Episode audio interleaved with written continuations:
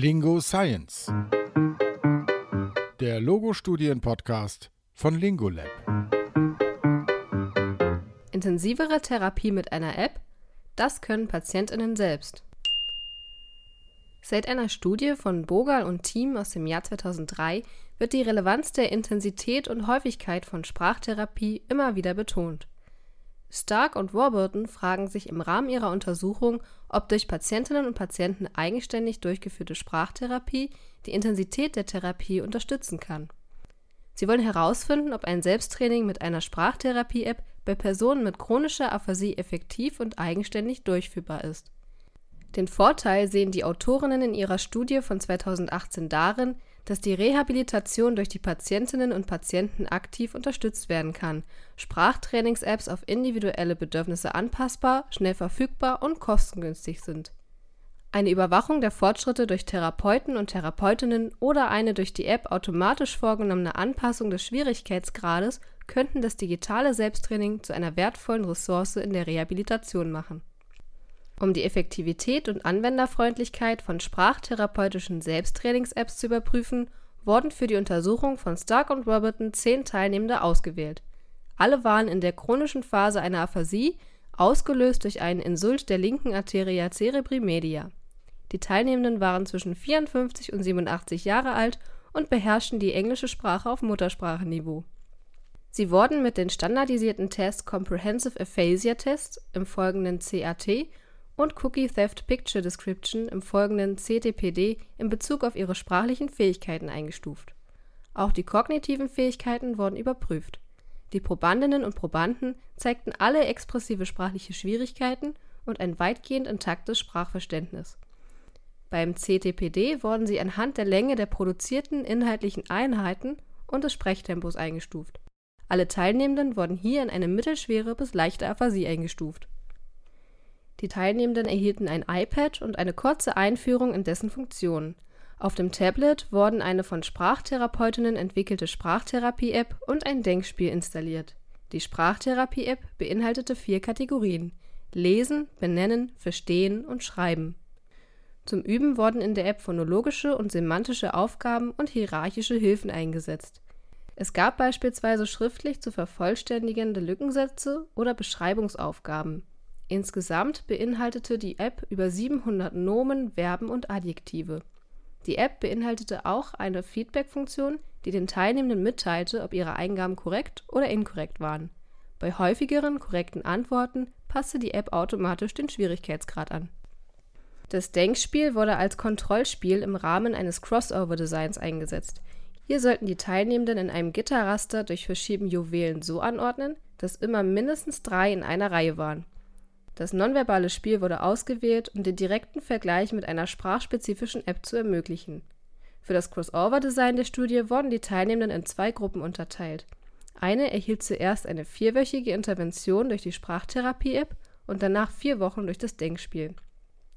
Die andere Gruppe trainierte in der umgekehrten Reihenfolge und begann mit dem Denkspiel.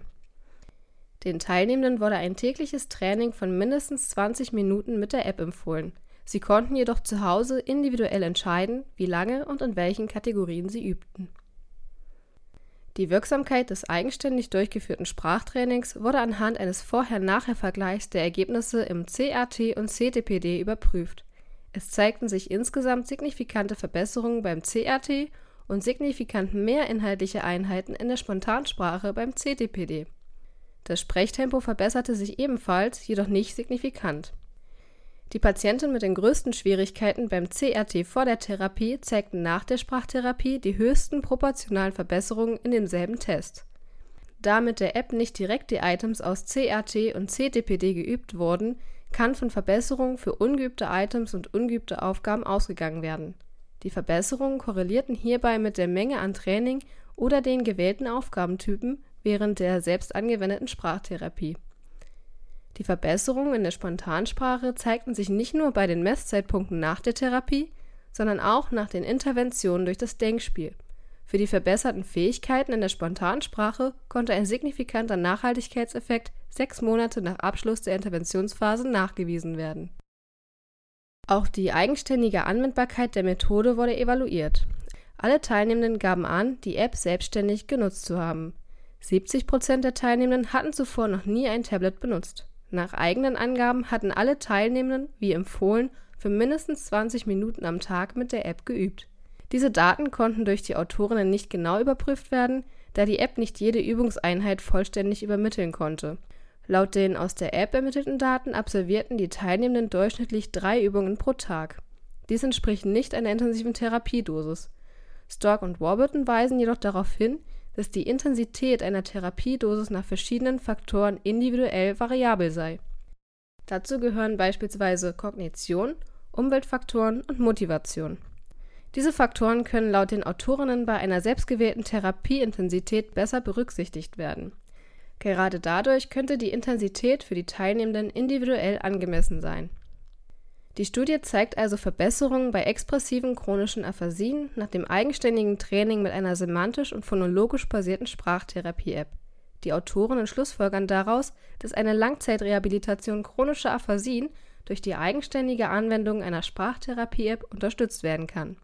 Da die Verbesserung für die Teilnehmenden mit einer zuvor schwereren Aphasie proportional war, merken Stark und Roberton an, dass die Methode für schwerer Betroffene besser geeignet sein könnte. Für Personen mit leichteren Aphasien sollte das Übungsprogramm eventuell anspruchsvoller gestaltet sein. Sprachtherapie-Apps können also im Praxisalltag zum Einsatz kommen, um die Therapieintensität für Personen mit chronischer Aphasie zu erhöhen. Dabei lässt sich der Schwierigkeitsgrad individuell anpassen. So können die Patientinnen und Patienten aktiv und selbstständig bei ihrer eigenen Rehabilitation mitwirken. Auf den Punkt gebracht von Julia Brisch, Studierende der Patholinguistik an der Universität Potsdam. Dieser Podcast ist auch als PDF zum Download verfügbar. Zu finden bei www.lingo-lab.de/podcast. Dort finden sich auch weitere Studienzusammenfassungen als Podcast und als PDF zum Download. Vielen Dank fürs Zuhören. Wir hoffen, die Erkenntnisse bereichern Ihre logopädische Arbeit. Bald gibt es wieder eine neue Podcast-Folge von Lingo Science, dem Studienpodcast von Lingolab. Wir freuen uns, wenn Sie auch dann wieder dabei sind.